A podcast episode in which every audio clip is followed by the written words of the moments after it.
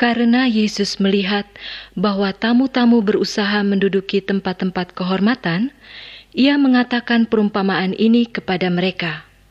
Kalau seorang mengundang engkau ke pesta perkawinan, janganlah duduk di tempat kehormatan, sebab mungkin orang itu telah mengundang seorang yang lebih terhormat daripadamu. Supaya orang itu yang mengundang engkau dan dia jangan datang dan berkata kepadamu, berilah tempat ini kepada orang itu. Lalu engkau dengan malu harus pergi duduk di tempat yang paling rendah. Tetapi apabila engkau diundang, pergilah duduk di tempat yang paling rendah. Mungkin tuan rumah akan datang dan berkata kepadamu, "Sahabat, silakan duduk di depan." Dan dengan demikian, engkau akan menerima hormat di depan mata semua tamu yang lain. Sebab Barang siapa meninggikan dirinya, ia akan direndahkan. Dan barang siapa merendahkan diri, ia akan ditinggikan. Nah, saudara, bersediakah Anda kalah atau selalu mau menang?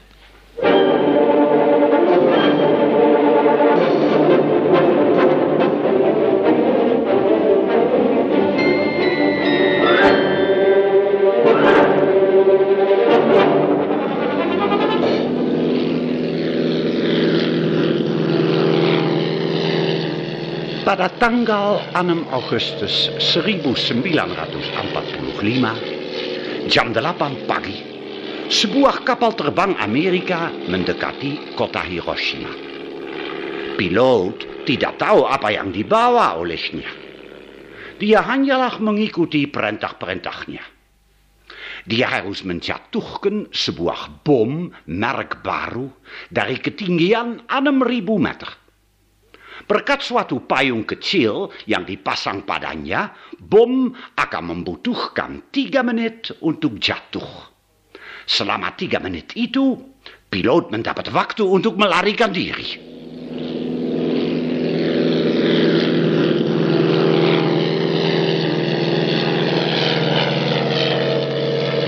Rupanya semuanya membantu supaya eksperimen ini akan berhasil. Angkasa biru tanpa mendung, tidak ada angin. Di dalam kota Hiroshima, pemerintah Nippon baru membagi-bagikan arang untuk masak. Dua keranjang untuk setiap keluarga. Karena minyak khusus untuk angkatan udara.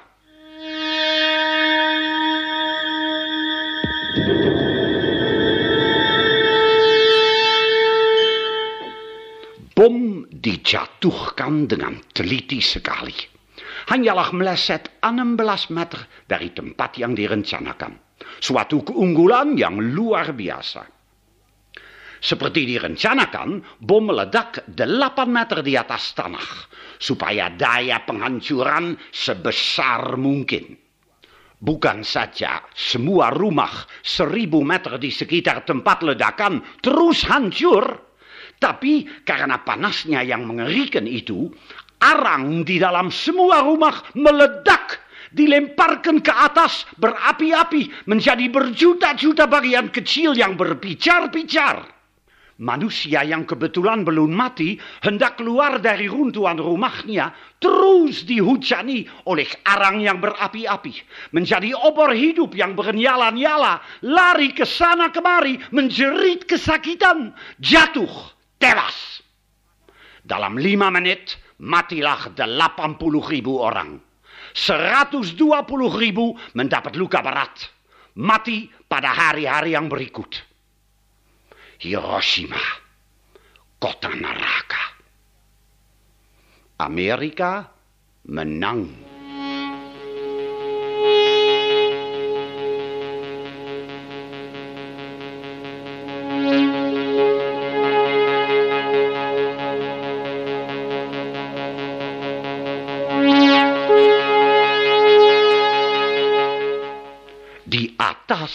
Di udara kapal terbang yang sudah jauh-jauh dari tempat ledakan, kena angin badai yang mendahsyatkan, dilemparkan ke sana kemari. Para penumpang menjerit ketakutan. Waktu reda, kapal terbang dikuasai lagi. Mereka kembali ke tempat ledakan untuk melihat. Lima menit lagi, mereka melayang di sekitar kota Hiroshima. Diselimuti oleh mendung yang gelap. Dan di bawahnya, api. Api. Suatu kebakaran yang raksasa. Semuanya sunyi. Hanyalah suara kebakaran bisa didengar. Hiroshima, kota maut. Pilot yang beragama Katolik menangis, berteriak, Ya Tuhan, saya berbuat apa? Setelah kembali ke Amerika, dia langsung keluar dari angkatan udara, masuk biara trapis. Sampai kini bermati raga dan berkorban untuk perdamaian dunia. Ya, Amerika menang.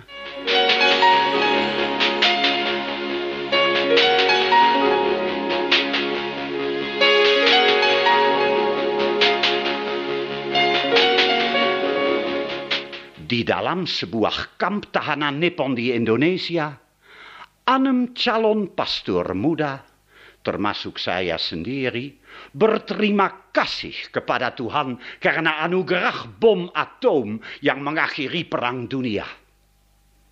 Kami tidak tahu tentang neraka Hiroshima.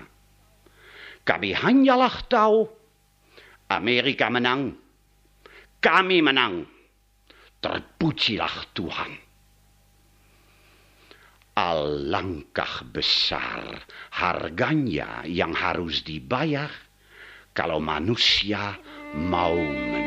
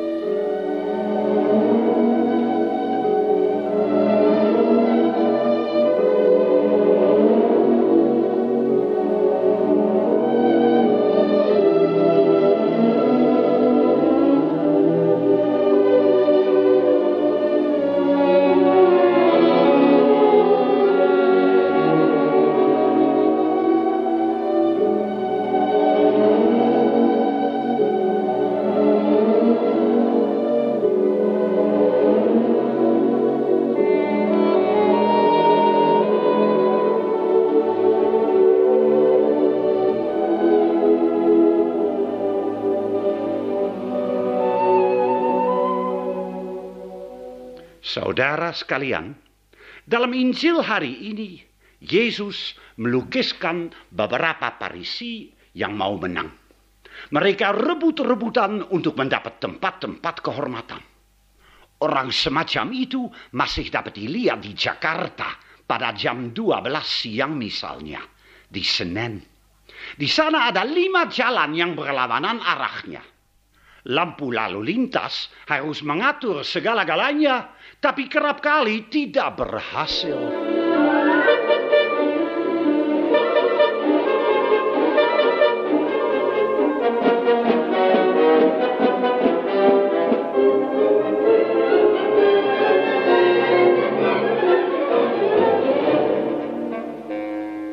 Berpuluh-puluh mobil dari lima arah yang berlawanan itu rebut-rebutan untuk keluar lebih dulu. Mereka semua membunyikan klakson karena mati-matian mau menang. Hasilnya, suatu kemacetan yang raksasa. Tak ada seorang pun yang dapat maju atau mundur. Mengapa?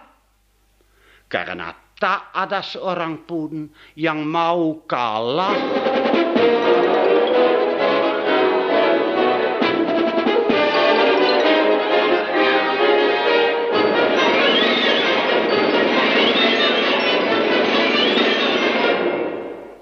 Apakah begitu penting manusia selalu menang? Siapakah manusia itu? Pada awal mula kehidupan tiap-tiap manusia berdirilah Tuhan. Dia begitu mencintainya sehingga dia mau bahwa dia ada. Tiap-tiap manusia khusus bergantung pada Tuhan yang menciptakannya. Tapi bukan saja itu, Tuhan harus mau terus bahwa manusia itu ada. Kalau satu detik saja kita dilupakan oleh Tuhan, kita lenyap. Tuhan bukan saja menciptakan kita, dia juga harus mempertahankan kita. Kita khusus bergantung pada kehendak Tuhan. Tapi manusia berkemauan bebas. Dia harus mau bergantung. Seorang manusia yang mau bergantung menjadi rendah hati. Karena itu kerendahan hati berdasarkan kebenaran. Seorang yang rendah hati bertindak menurut apa adanya. Dia mau bergantung. Seorang yang tidak rendah hati merupakan dustaan belaka.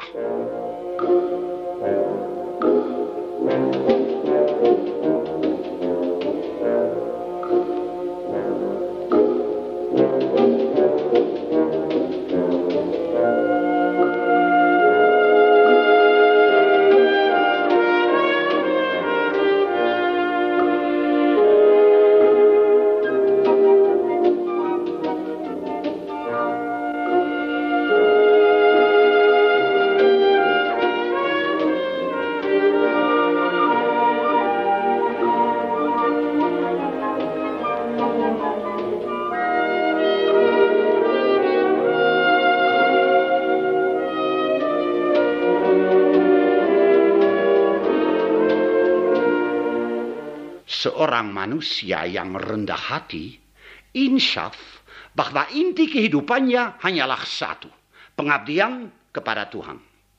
Tapi mengabdi kepada Tuhan di dunia ini berarti mengabdi kepada sesama manusia, kepada masyarakat, kepada dunia di sekitar kita. Sesama untuk seorang Katolik berarti Tuhan yang mendekat untuk mengabdi kepada masyarakat, Tuhan memberikan kepada kita suatu anugerah yang maha besar, akal budi. Manusia dari satu pihak begitu kecil. Rupanya dia selalu kalah dengan dunia di sekitar dia. Sebuah kapal tenggelam dalam taufan. Sebuah kota roboh karena gempa bumi manusia kena petir, jatuh ke dalam jurang, atau mati tercekik oleh mendung yang berapi-api. Rupanya kita selalu kalah. Tapi dari pihak lain, manusia sangat besar. Karena dia dapat menguasai dunia dengan akal budinya. Dunia dapat menghancurkan manusia dan tidak tahu itu. Tapi manusia dapat menguasai dunia dan tahu itu. Adam mulai mengatur dunia. Dia memberi nama kepada binatang-binatang di Taman Firdaus. Ini sensus yang pertama. Di zaman modern ini, bakat manusia untuk mengatur dunia menjadi menggemparkan. Tapi kalau begitu, mengapa masyarakat manusia tidak merasa bahagia? Karena kerap kali manusia tidak mengatur dunia untuk mengabdi kepada Tuhan, melainkan kepada dirinya sendiri.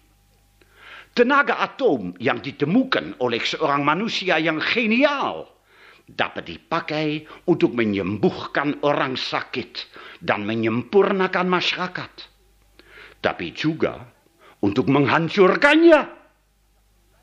Ini sudah mulai di Hiroshima dan sekarang berkat bakat manusia, berjuta-juta orang di Eropa dan Amerika hidup mati ketakutan.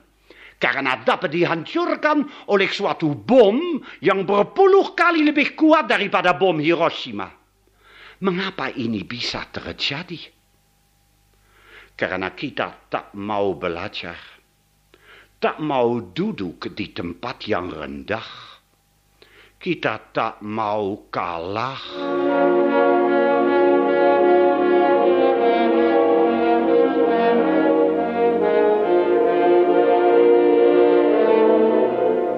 Seorang manusia benar yang rendah hati tak pernah memperhatikan dirinya sendiri.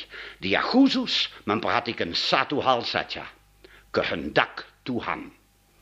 Kehidupannya berubah menjadi agama. Para direktur perusahaan kerjasama dengan para buruh untuk menghasilkan barang yang dibutuhkan masyarakat. Itulah agama. Para insinyur merencanakan jembatan dan kapal terbang jet untuk mempersatukan manusia yang dulu hidup jauh-jauh. Itulah agama.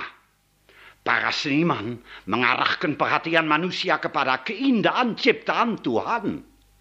Itulah agama. Dan para ibu melahirkan anak mereka tidak melulu untuk dunia dan suatu pangkat yang tinggi, melainkan lebih-lebih untuk Tuhan dan keabadiannya. Itulah agama. Tidak penting apakah mereka menjadi kaya atau miskin, karena kehidupan mereka khusus merupakan pengabdian. Dan karena itu, mereka tak pernah minta tempat di depan. Mereka selalu bersedia kalah, asal mereka dapat mengabdi. Mengabdi.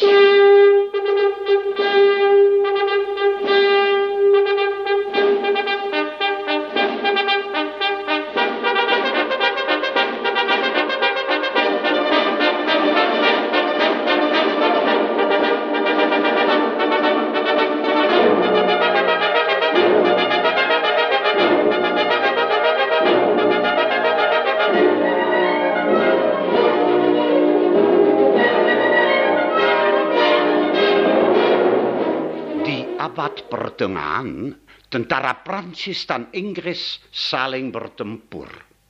Tentara Inggris lebih kuat, tapi tentara Prancis bertempur terus sampai perwira yang terakhir.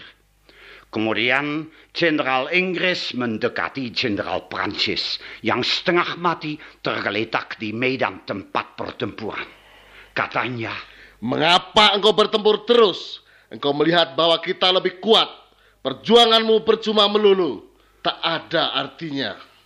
Kemudian Jenderal Prancis memandanginya, menjawab, Perjuanganku ada artinya. Saya mengabdi. Kemudian dia meninggal. Jenderal Inggris melaporkan semuanya kepada rajanya di kota London. Sejak waktu itu terukirlah dalam lambang kerajaan Inggris kata dari lawan Prancis itu. I serve. Saya mengabdi. Ya, dalam hidup manusia tak ada sesuatu yang lebih mengharukan dari pengabdian.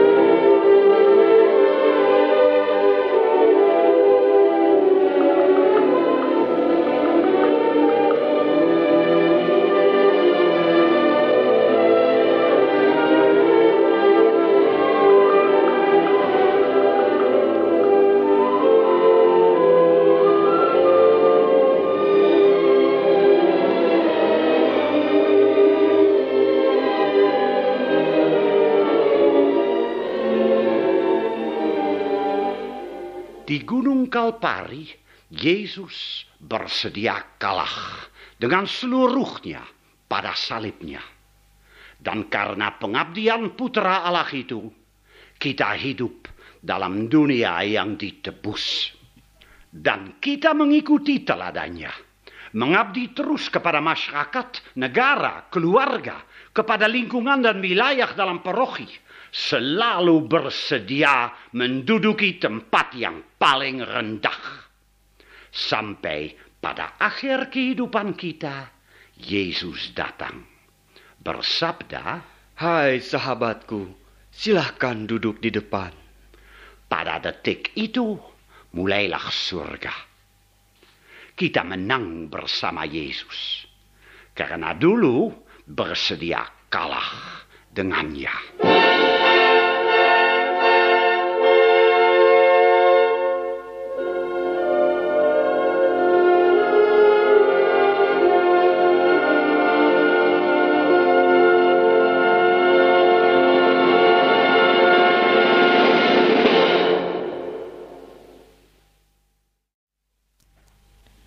Adalah seorang yang turun dari Yerusalem ke Yeriko.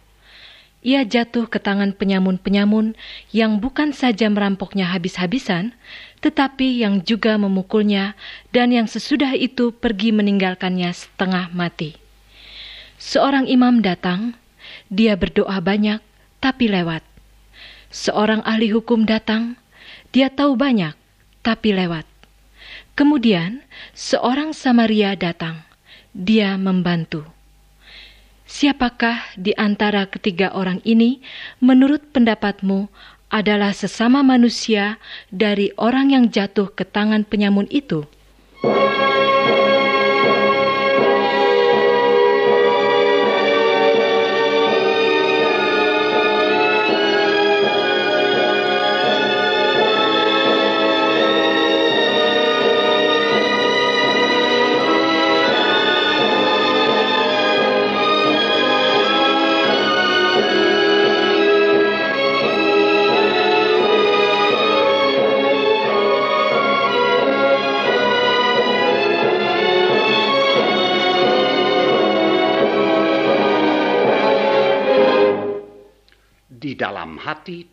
Tiap-tiap manusia terkandunglah keinginan untuk dihargai, diterima. Tak ada sesuatu yang dapat menghancurkan hati manusia dengan begitu mudah dari keinsafan. Saya tidak diterima. Kalau saya tidak diterima, patahlah hatiku. Seorang anak yang tidak diterima orang tuanya mendapat luka berat di dalam jiwanya. Seorang murid yang tidak diterima gurunya tidak akan belajar. Seorang pegawai yang tidak diterima kawan-kawannya di kantor mendapat kompleks. Banyak orang muda menyeleweng, menjadi nakal karena tak ada seorang pun yang mau menerima mereka. Rupanya tiap-tiap manusia membutuhkan seorang yang memberi harga diri kepadanya. Sehingga dia dapat memperbaiki diri, menjadi masak dan dewasa. Pendek kata, seorang manusia yang mau menerimanya dengan segala kekurangannya.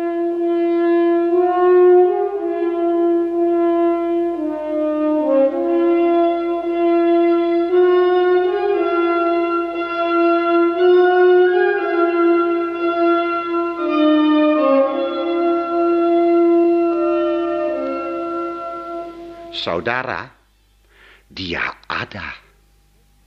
Itulah Tuhan. Tuhan menerima saya dengan segala kekurangan saya.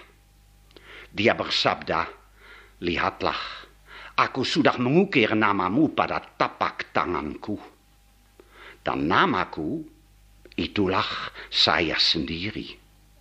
Tuhan mencintai kita dengan cita-cita dan kekecewaan kita. Dia mencintai kita kalau kita gembira atau putus asa. Dia mencintai kita dengan segala kebajikan dan dosa kita. Memang benar, kita harus mencintai Tuhan. Tapi yang lebih penting ialah bahwa Tuhan mencintai kita. Kita mengerti itu tapi apakah kita menghayatinya? Kita membutuhkan banyak waktu untuk percaya bahwa Tuhan sungguh-sungguh mencintai kita. Dan kita dengan seluruh dosa kita diterima olehnya.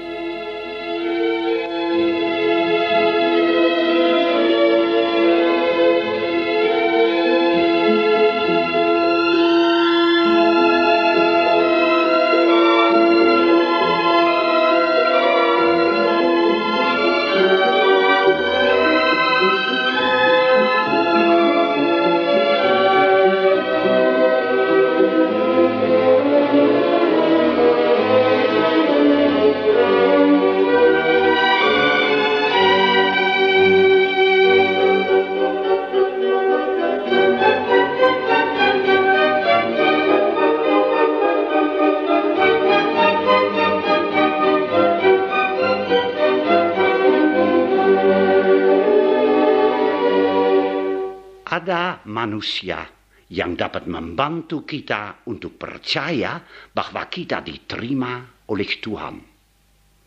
Itulah sesama kita. Siapakah itu sesama kita? Itulah merupakan sebuah pertanyaan seorang ahli hukum kepada Yesus. Yesus itu selalu menitik beratkan bahwa mencintai sesama sama pentingnya dengan mencintai Tuhan. Tapi ahli hukum tak mau menerima itu. Dia tahu bahwa dia harus mencintai Tuhan Allah. Itulah dasar agama Yahudi. Tapi bahwa mencintai sesama sama pentingnya, itulah ajaran palsu. Dan dia melontarkan pertanyaan itu kepada Yesus sebagai tantangan. Siapakah sesungguhnya sesamaku ini?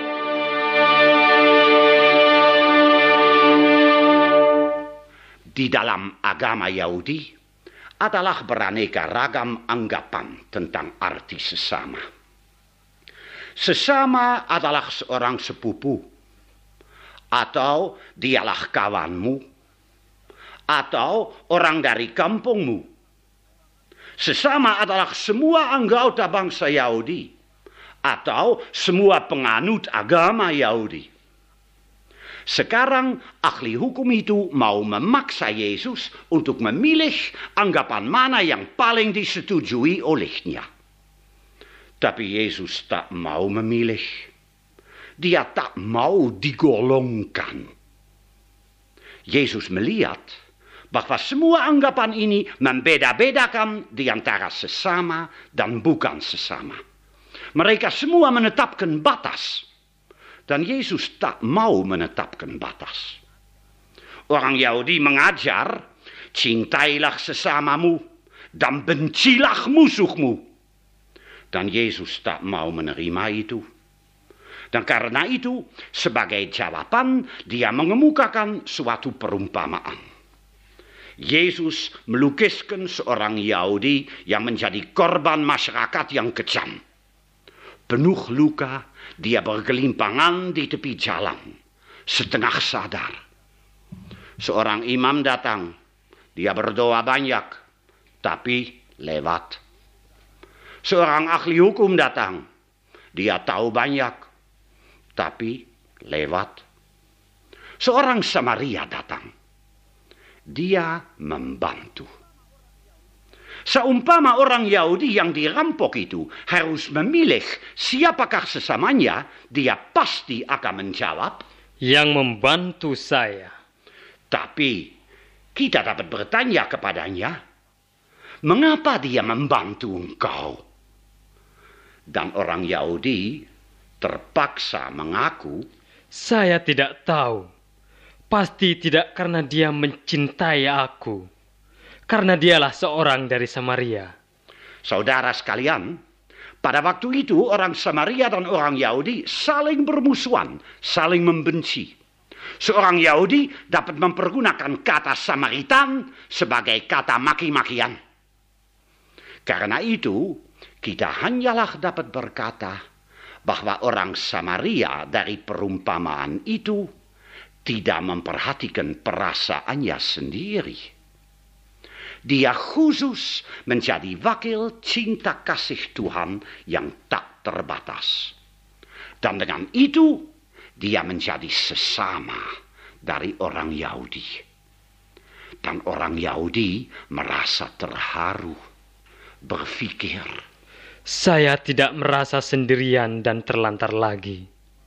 Karena saya diterima oleh seorang manusia, meskipun dia musuhku.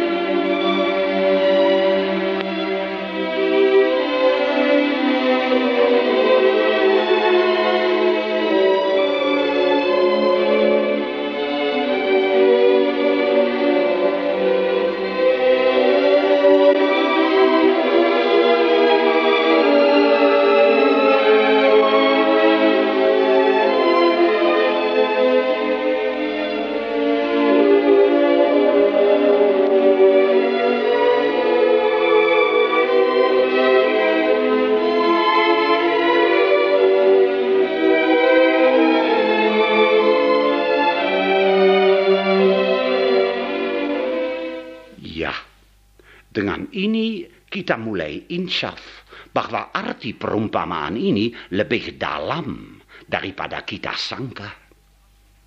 Ada perbedaan besar di antara cinta kasih manusia dan cinta kasih ilahi. Persahabatan merupakan anugerah Tuhan yang maha besar. Tapi berlainan dengan cinta kasih kepada sesama. Saya mencintai sahabatku karena saya tahu bahwa cinta kasihku akan dibalas.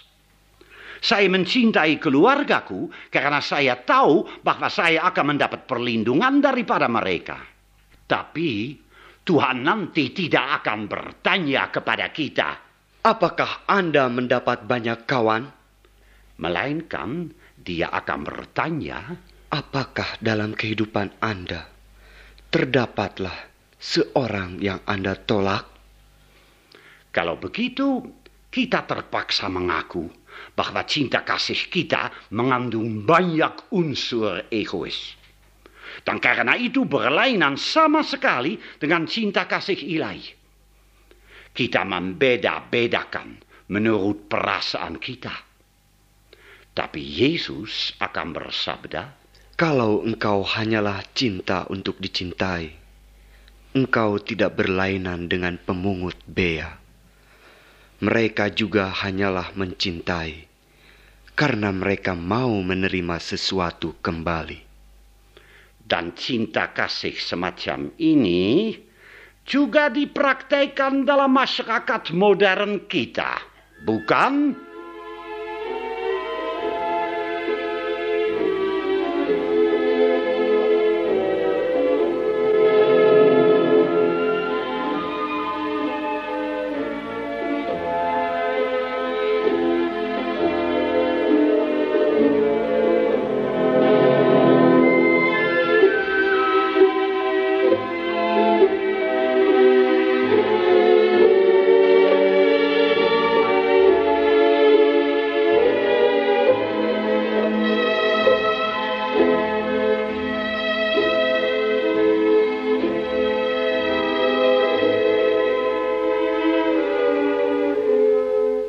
Saudara sekalian, Yesus pernah bersabda sesuatu yang menggelisahkan tentang cinta kasih yang diharapkan Tuhan daripada kita.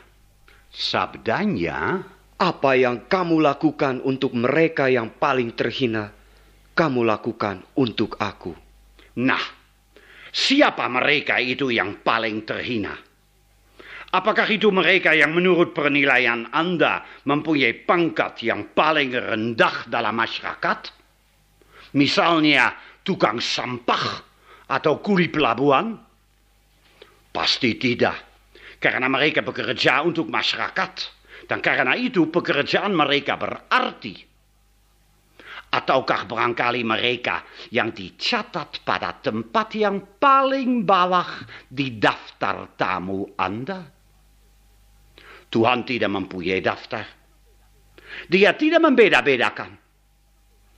Tapi ada daftar lain tersembunyi dalam hati kita dengan nama semua orang yang pernah memegang peranan dalam kehidupan kita. Mereka yang kita hargai karena mereka kaya atau memegang jabatan yang dapat menguntungkan kita. Mereka yang kita cintai mereka yang kita sukai, tapi juga mereka yang tidak kita sukai, mereka yang kita benci, dan itulah mereka yang paling terhina untuk diri kita sendiri. Dan Tuhan dapat bersabda, Apa yang kau buat untuk mereka yang paling kau sukai, kau buat untuk dirimu sendiri. Tapi apa yang kau buat untuk mereka yang paling terhina, ini kamu lakukan untuk aku. Ya, benar. Mengamalkan cinta kasih manusiawi kerap kali tidak sukar. Tapi mengamalkan cinta kasih ilahi kerap kali sangat sukar.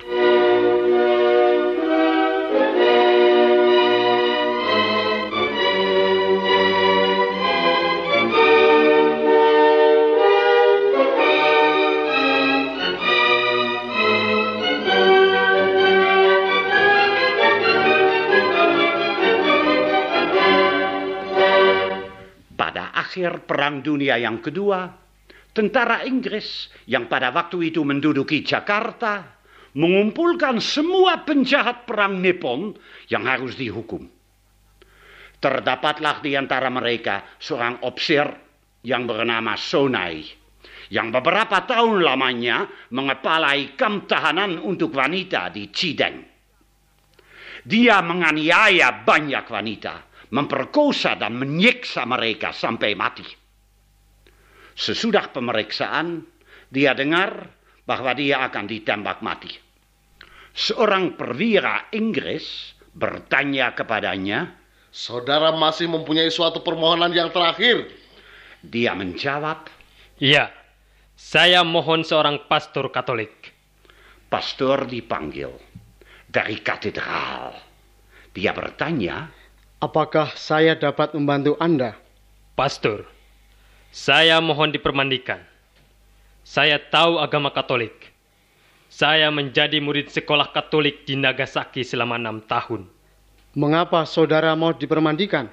Pastor, saya seorang penjahat. Saya membunuh banyak wanita. Saya ditolak oleh masyarakat manusia. Mereka menghukum saya, dan itulah hak mereka. Tapi Yesus Kristus adalah cinta kasih.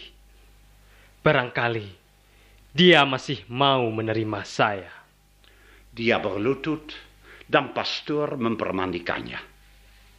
Waktu dia bangun lagi, dia mohon supaya pastor mengantarkannya ke tempat kematian. Waktu ditembak, pastor memberkati dia. Seorang perwira Inggris bertanya, Pastor, benarkah itu bahwa dia dipermandikan sebelum ditembak?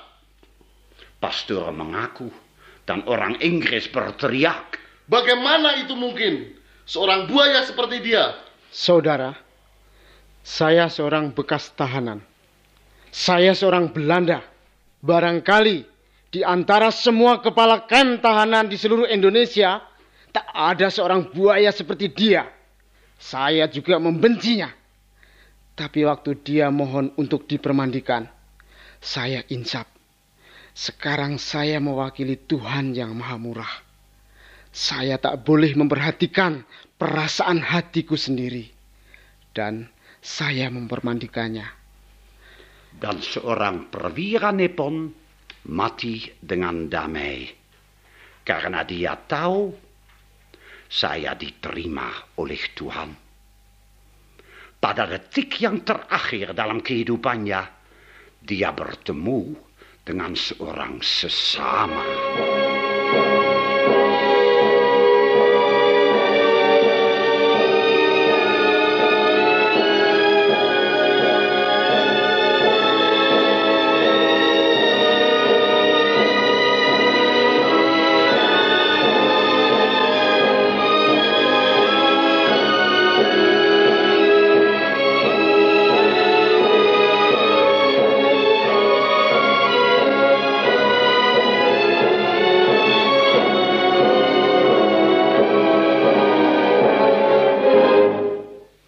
Jakarta, waktu malam. Di tepi jalan raya tergeletaklah sesosok tubuh tak bernyawa, kotor dan berdarah. Dialah seorang yang selama kehidupannya tak pernah diterima oleh masyarakat. Tapi dia mau memegang peranan. Karena itu dia menjadi seorang penodong. Dan sekarang dia ditembak mati seperti binatang buas. Kasihan. Selama hidupnya dia tak pernah bertemu dengan seorang sesama. Barangkali di sini terletaklah suatu tugas untuk kita.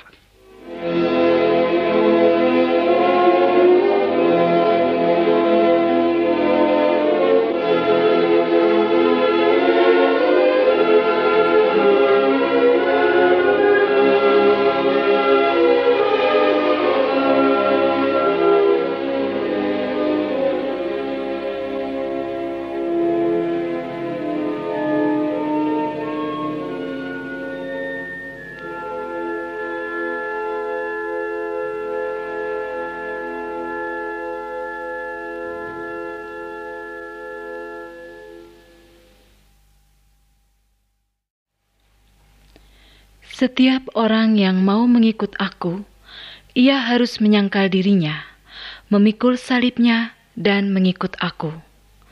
Karena barang siapa mau menyelamatkan nyawanya, ia akan kehilangan nyawanya. Tetapi barang siapa kehilangan nyawanya karena aku, ia akan memperolehnya.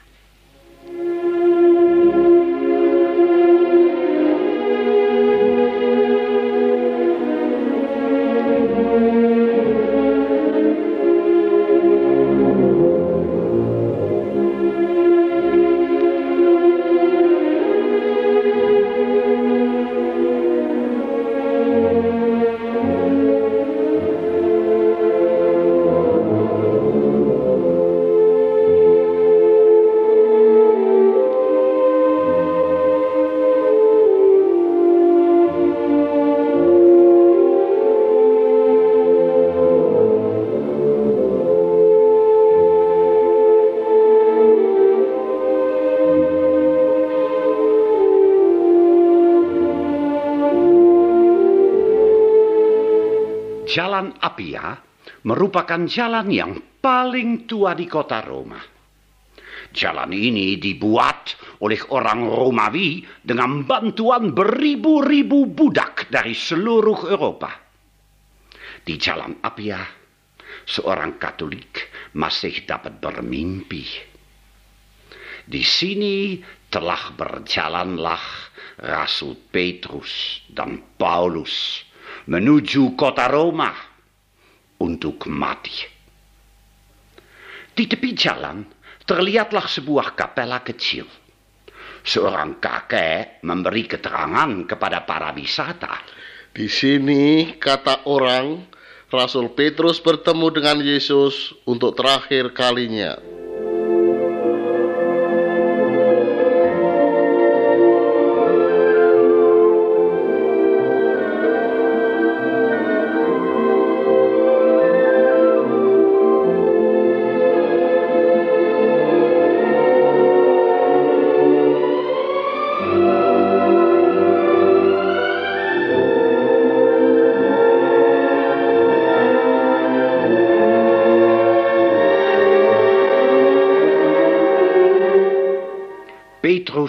Seorang nelayan kuat dari Galilea.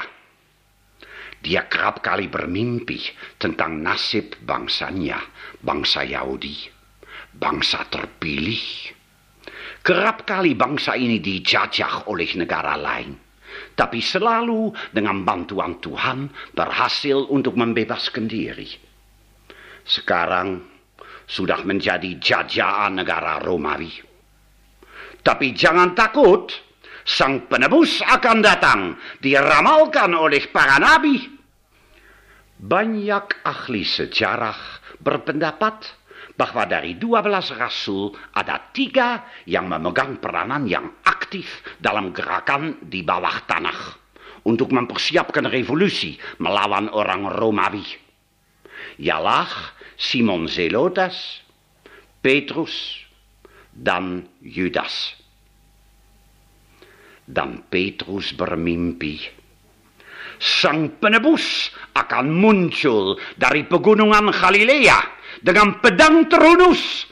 Dan dia akan mengambil alih pimpinan.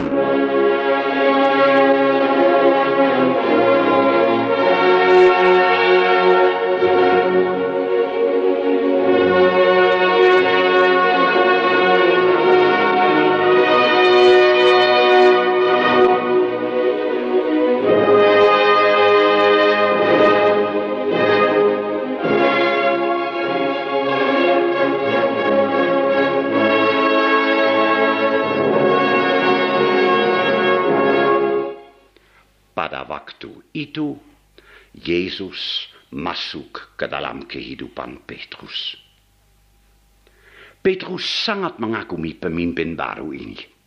Cita-citanya begitu mulia dan penuh kebijaksanaan. Dialah seorang sahabat yang begitu baik dan setia. Pada suatu hari, Yesus dengan terus terang bertanya kepada murid-muridnya, Kata orang, siapakah aku ini? Dan Petrus penuh semangat menjawab. Mesias dari Allah. Para rasul diam terkejut. Yesus tidak memberi penjelasan. Dia khusus memandang Petrus dan berkata, Anak manusia akan menanggung penderitaan. Dia akan ditolak oleh umat, akhirnya ia akan dibunuh. Tapi akan dibangkitkan pada hari ketiga. Petrus merasa kecewa karena kata Yesus itu. Kata ini tidak cocok dengan jalan pikirannya sendiri. Seorang pahlawan penebus harus menang, dia tidak boleh kalah. Ini merupakan suatu kemustahilan. Dia menarik Yesus ke samping dan menegurnya. Katanya, Jangan begitu, Tuan. Saudara sekalian, tak pernah Yesus menegur seorang rasul dengan begitu tajam. Katanya, Nyahlah iblis! mengapa Yesus begitu marah dengan rasulnya yang terpilih? Karena Petrus menolak salib. Dan dengan begitu dia menjadi santo pelindung dari kita sekalian. Mengapa? Karena salib juga tidak cocok dengan anggapan kita. Kita mempunyai alam pikiran sendiri, dan apa saja yang tidak cocok dengan alam kita ini, kita tolak mentah-mentah. Itu merupakan suatu kemustahilan. Berabad-abad lamanya kita menyelidiki alam, masyarakat, dan dari fakta-fakta yang kita lihat, kita rumuskan beraneka ragam hukum. Hukum sosial, hukum alam, hukum kodrat. Dengan hukum itu kita mengurus dunia. Kita menilai apa yang terjadi. Apa saja yang bertentangan dengan hukum itu, kita anggap suatu kemustahilan. Dari pihak lain, terpaksa kita mengaku bahwa ada beraneka ragam kemustahilan, besar dan kecil. Saya akan memberi contoh. Kita tak dapat menghayalkan bahwa satu pohon jeruk bertambah satu pohon jeruk tetap tinggal satu pohon jeruk. Tapi kita dapat menghayalkan bahwa sebuah pohon jeruk tidak menghasilkan jeruk, melainkan kera yang dengan ekornya bergantung pada ranting-rantingnya. Kedua-duanya merupakan kemustahilan. Tapi yang pertama begitu mustahil sehingga tak dapat dikhayalkan oleh pikiran manusia. Yang kedua juga mustahil, tapi bisa dikhayalkan. Jadi tidak sebesar yang pertama. Apakah ada kemustahilan yang begitu besar sehingga tak dapat dikhayalkan Tuhan? Jawabannya hanyalah satu. Untuk Tuhan tidak ada sesuatu yang mustahil. Dia menciptakan alam semesta dengan segala isinya. Karena itu, tak dapat dibatasi olehnya. Alam pikiran Tuhan beribu-ribu kali lebih besar dari alam pikiran kita. Dan jumlah kemungkinan untuk Tuhan berjuta-juta kali lebih besar. Karena itu, Tuhan dapat mewahyukan hal-hal yang menjungkir balikkan anggapan kita. Petrus memprotes karena kata-kata Yesus sama sekali bertentangan dengan jalan pikirannya. Tapi Yesus berkata, Engkau bukan memikirkan apa yang difikirkan oleh Allah, melainkan apa yang difikirkan manusia. Yesus bagaikan memberi ultimatum kepada rasul-rasulnya. Kalau mau menang, harus bersedia kalah dulu. Harus bersedia mati pada salib. Yudas menolaknya. Dia pergi mengkhianati Yesus. Petrus ragu-ragu. Dan sejak waktu itu, hidupnya akan ditandai oleh dua hal. Dia begitu mencintai Yesus. Tapi dia begitu takut akan salibnya juga.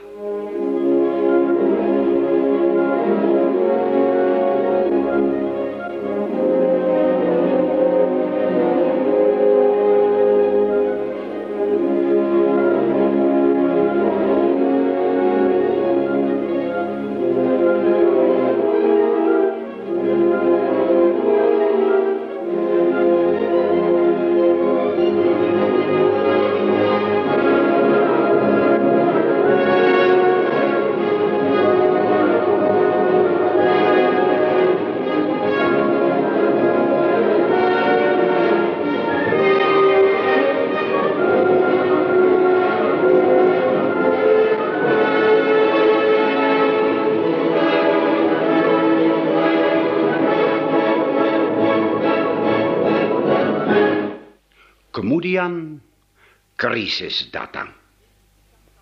Waktu Yesus ditangkap, Petrus melarikan diri dan menyangkalnya. Dari tempat persembunyiannya, dia mendengar tentang tragedi Kalpari. Dan dia berpikir, Semuanya berakhir. Yesus kalah. Tapi tiga hari lagi di Danau Galilea, Petrus menghadapi sahabatnya lagi penuh kemuliaan. Cuaca biru, danau berombak, dan Yesus berkata, Gembalakanlah domba-dombaku. dan Petrus berpikir, Yesus menang.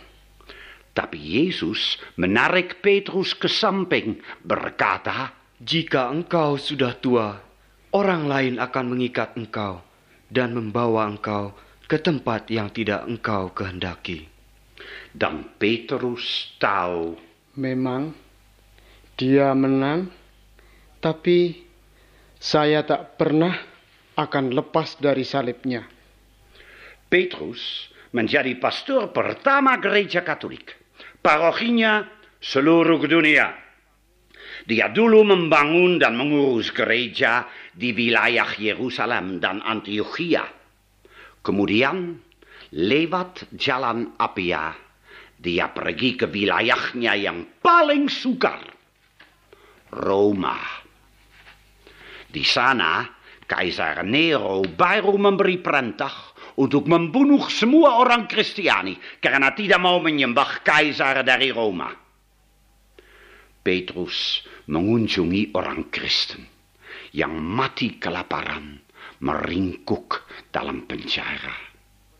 Dia memberkati beribu-ribu beriman dalam arena Romawi, mati terbunuh pada salib, atau dihancurkan oleh binatang buas. Dan untuk sekian kalinya, semuanya menjadi gelap untuk Petrus. Apakah gereja toh akan kalah? Bagaimana dia dapat membela diri lawan kerajaan Romawi yang begitu kuasa? Gereja gagal.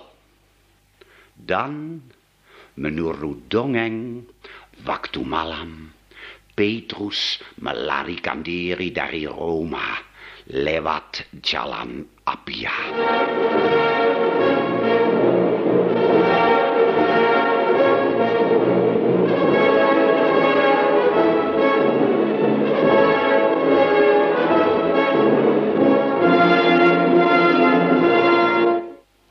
Di luar kota Roma, di tepi jalan, dari jauh, dia melihat sebuah sinar yang bergerak. Dia mendekatinya. Itulah Yesus memanggul salibnya. Petrus berhenti terkejut. Katanya, Ho vadis domine, Tuhan pergi ke mana? dan Yesus menjawab, Aku pergi ke Roma untuk disalibkan lagi, untuk menggantikan engkau. dan Petrus mengerti. Dia kembali lagi mengikuti Yesus. Satu tahun kemudian, dia tergantung pada salibnya. Ya, Petrus belajar kalah.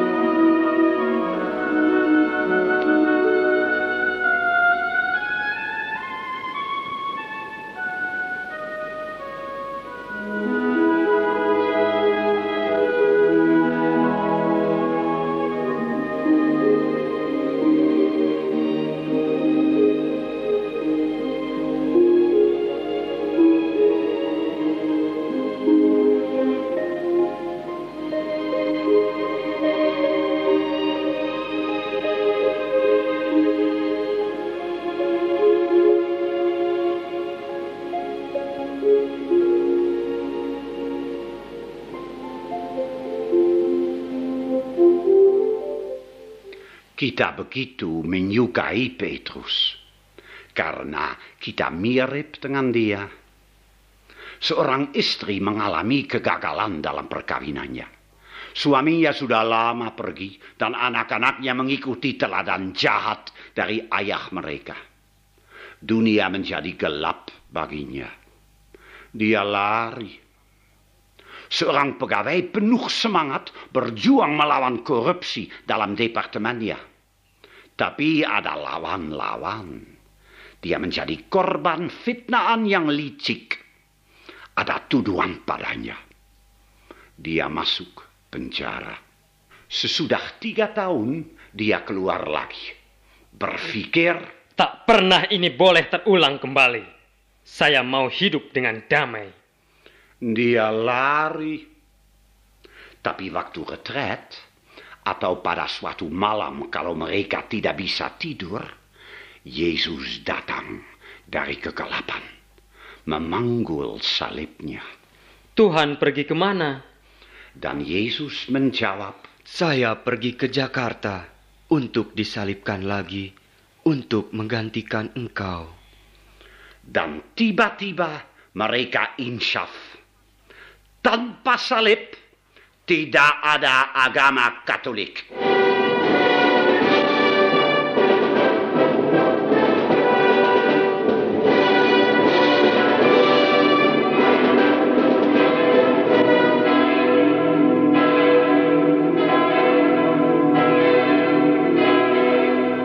Kalau saudara sekarang berdiri di atas sebuah bukit tinggi dekat kota Roma pada jam 6 sore, waktu matahari mulai terbenam, lonceng dari beratus-ratus gereja di kota Roma mulai berdentang.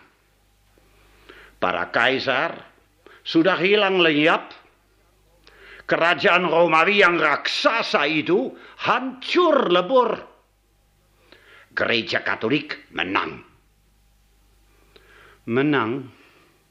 Ya, karena beribu-ribu orang Kristiani, termasuk Rasul Petrus dan Paulus, bersedia kalah.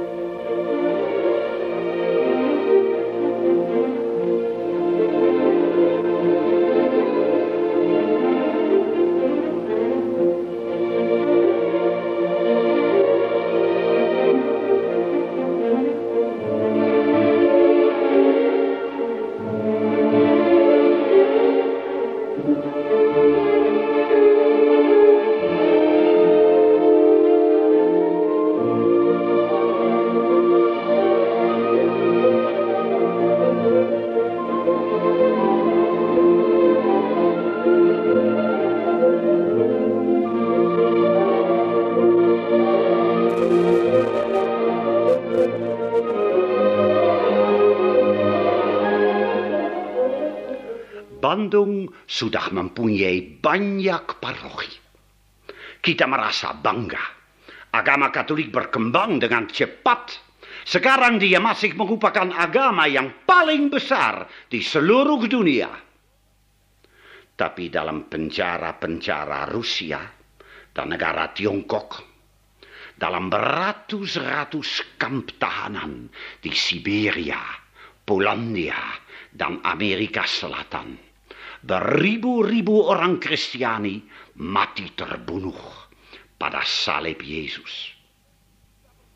Kita berkembang karena mereka berkorban. Bunga gereja yang paling indah berkembang dalam darah dan air mata pada salib.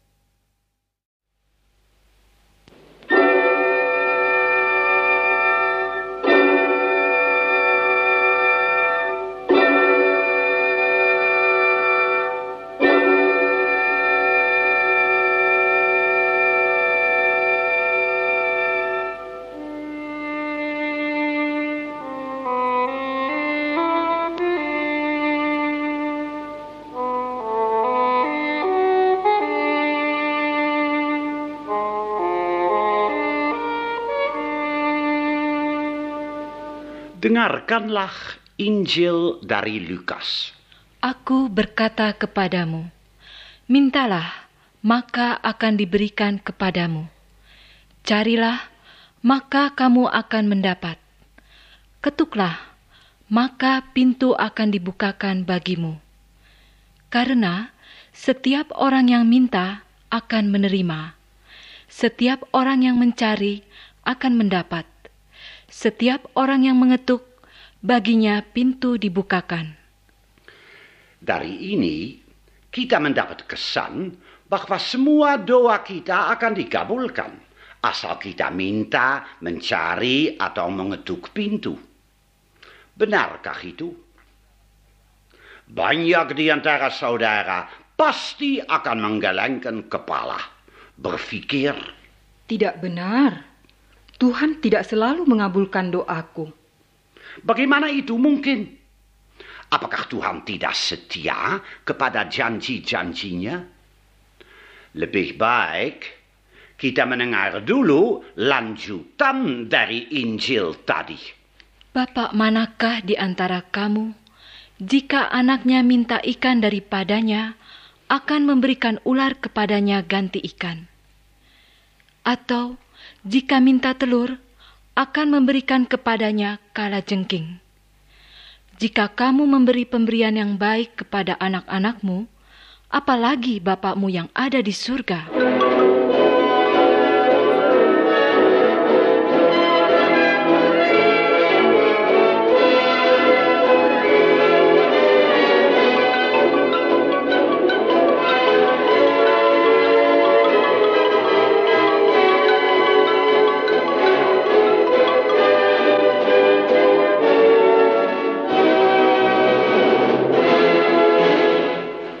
Marilah kita menarik kesimpulan. Bapa Allah hanyalah mau memberikan yang baik kepada kita. Kalau kita mohon seekor kala jengking kepadanya, dia takkan memberikannya. Mungkinkah kita mohon seekor ular kepada Tuhan? Ya, ini mungkin. Kita hanyalah tidak tahu itu. Kita menganggap bahwa kita mohon sesuatu yang maha berguna untuk kita. Tapi Tuhan sudah tahu, berpikir, dia mohon seekor ular. Ada sesuatu yang ganjil dengan manusia. Pada umumnya, kita mengenal sesama kita dengan cukup baik. Tapi kita tidak mengenal diri kita sendiri. Tapi Tuhan mengenal kita. Dia menyelami hati dan jiwa manusia. Seorang pemuda baru mendapat gelar insinyur dari ITB. Dia berdoa, Ya Tuhan, ayahku sudah mempunyai suatu toko besi kecil. Saya mau membesarkan toko itu menjadi sebuah perusahaan yang berarti. Bantulah aku, Tuhan. Tapi Tuhan tahu apakah uang yang didapat olehnya akan dipakai untuk memperbaiki nasib para buruh atau untuk memeras mereka. Apakah pemuda itu mohon anugerah daripada Tuhan atau seekor kala jengking? Seorang ibu mendoakan anaknya yang sakit. Tuhan, selamatkanlah anakku. Tapi Tuhan tahu masa depan anak itu. Apakah ibu itu mohon sebuah telur atau seekor ular? Di Taman Zaitun, Yesus berdoa, Ya Bapa, ambillah piala penderitaan daripadaku. apakah doanya dikabulkan? Tapi Yesus menambah, Bukan kehendakku, melainkan kehendakmu. Kalau kita berdoa supaya kehendak Tuhan selalu akan dilaksanakan di dalam kita, doa kita selalu akan dikabulkan. Tuhan menghendaki apa daripada kita? Santo Paulus memberi jawaban. Inilah kehendak Tuhan, supaya kita menjadi sempurna. Tapi untuk menjadi sempurna, kita harus berjuang melawan hawa nafsu kita. Melawan warisan Adam yang masih hidup di dalam hati kita. Dan karena itu, kita akan mendapat luka. Kita akan menderita. Tapi kita takut untuk menderita. Dan karena itu, kita lebih suka berdoa untuk mendapat hal-hal yang kita sukai.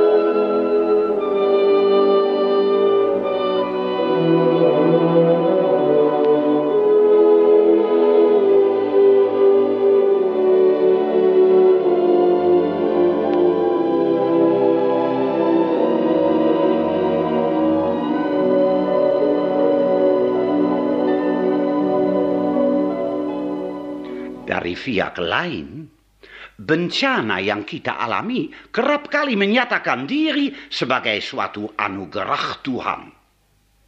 Seorang pengarang Inggris yang mengarang banyak buku tentang kehidupan rohani mengaku bahwa waktu istrinya meninggal secara mendadak, gambaran Tuhan berubah untuk dia menjadi seorang algoju yang kejam. Tapi dia berdoa terus untuk mengerti kehendak Tuhan. Akhirnya dia insyaf bahwa musibah ini merupakan satu anugerah baginya yang mendekatkan dia dengan Tuhan.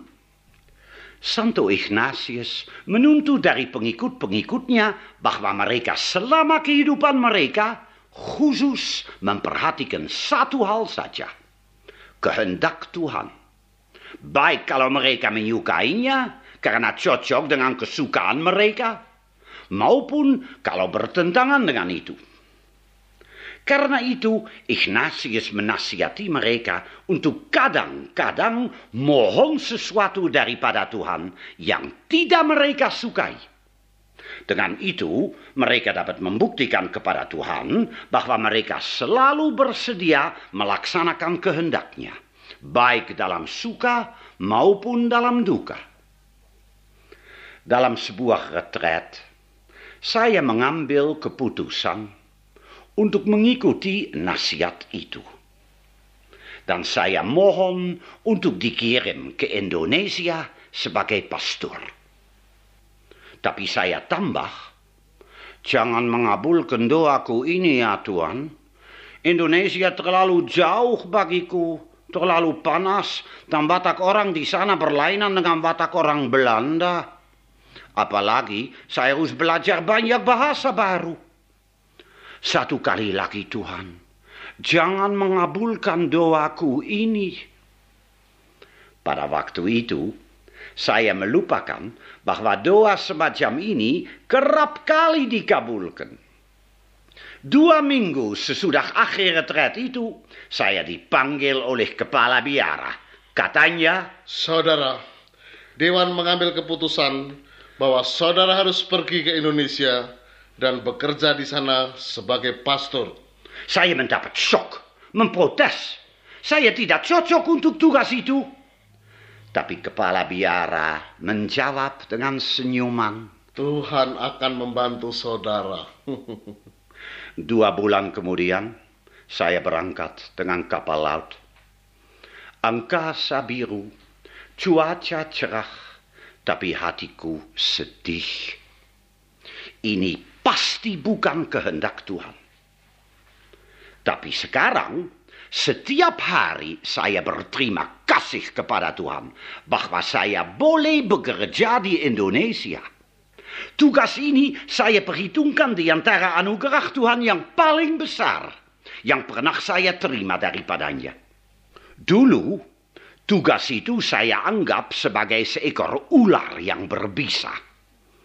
Tapi sekarang saya tahu, inilah seekor ikan yang sangat gurih dan enak. Karena inilah kehendak Tuhan.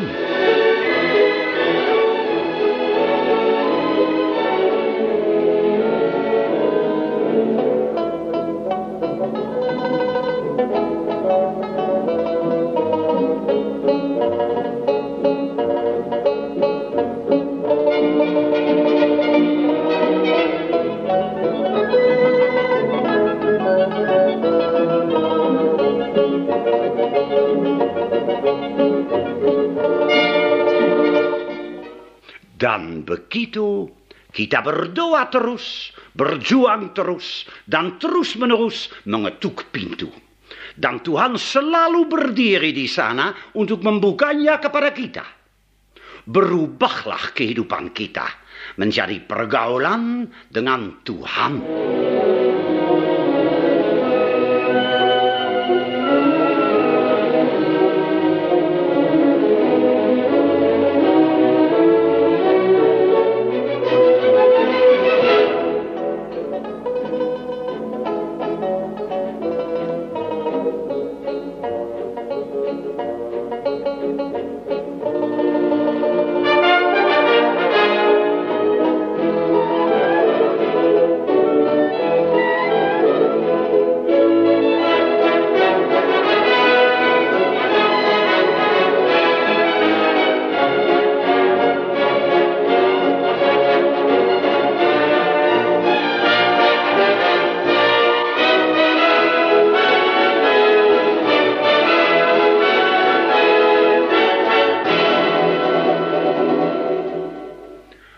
Berdoa itu menenteramkan.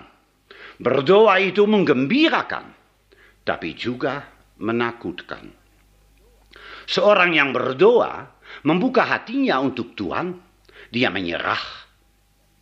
Banyak manusia tidak mau menyerah dan memilih untuk hidup dengan hati yang tertutup.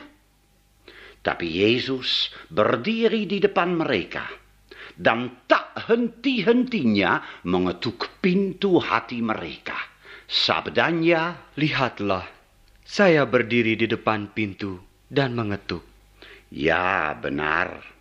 Kita hanyalah dapat mengetuk pintu Tuhan, karena dulu Tuhan mengetuk pintu hati kita. Dia mengetuk terus, tak pernah menyerah, karena dia adalah cinta. Kalau ketukannya tidak diperhatikan, kalau dia ditolak, Yesus mengorbankan diri pada salibnya. Berdoa, Bapa, ampunilah mereka, karena mereka tidak tahu apa yang mereka lakukan.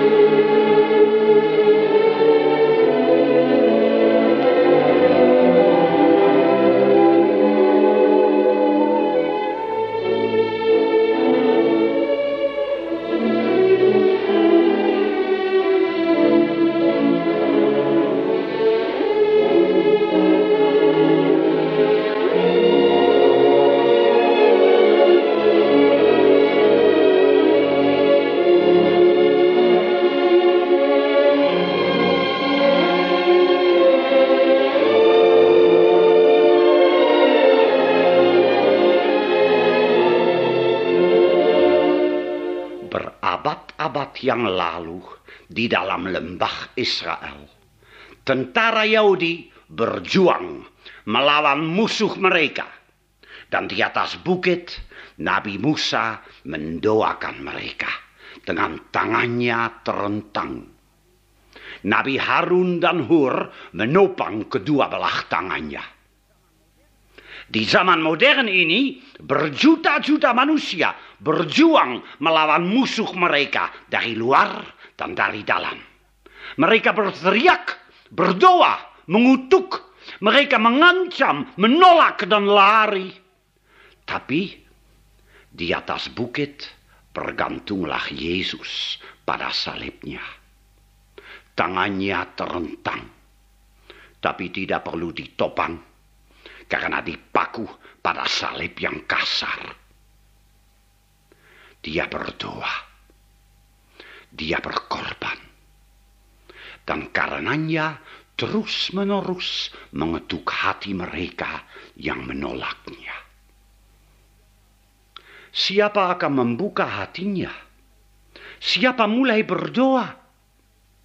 Ya, siapa dapat melawan cinta kasih ilahi?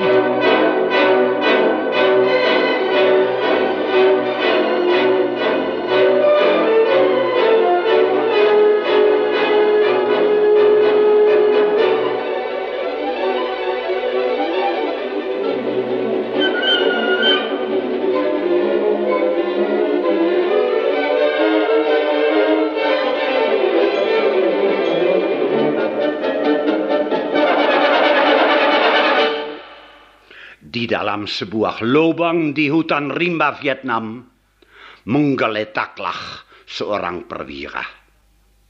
Sebagian kepalanya hancur karena granat, matanya penuh darah. Dia sudah mati, tapi mulutnya tersenyum.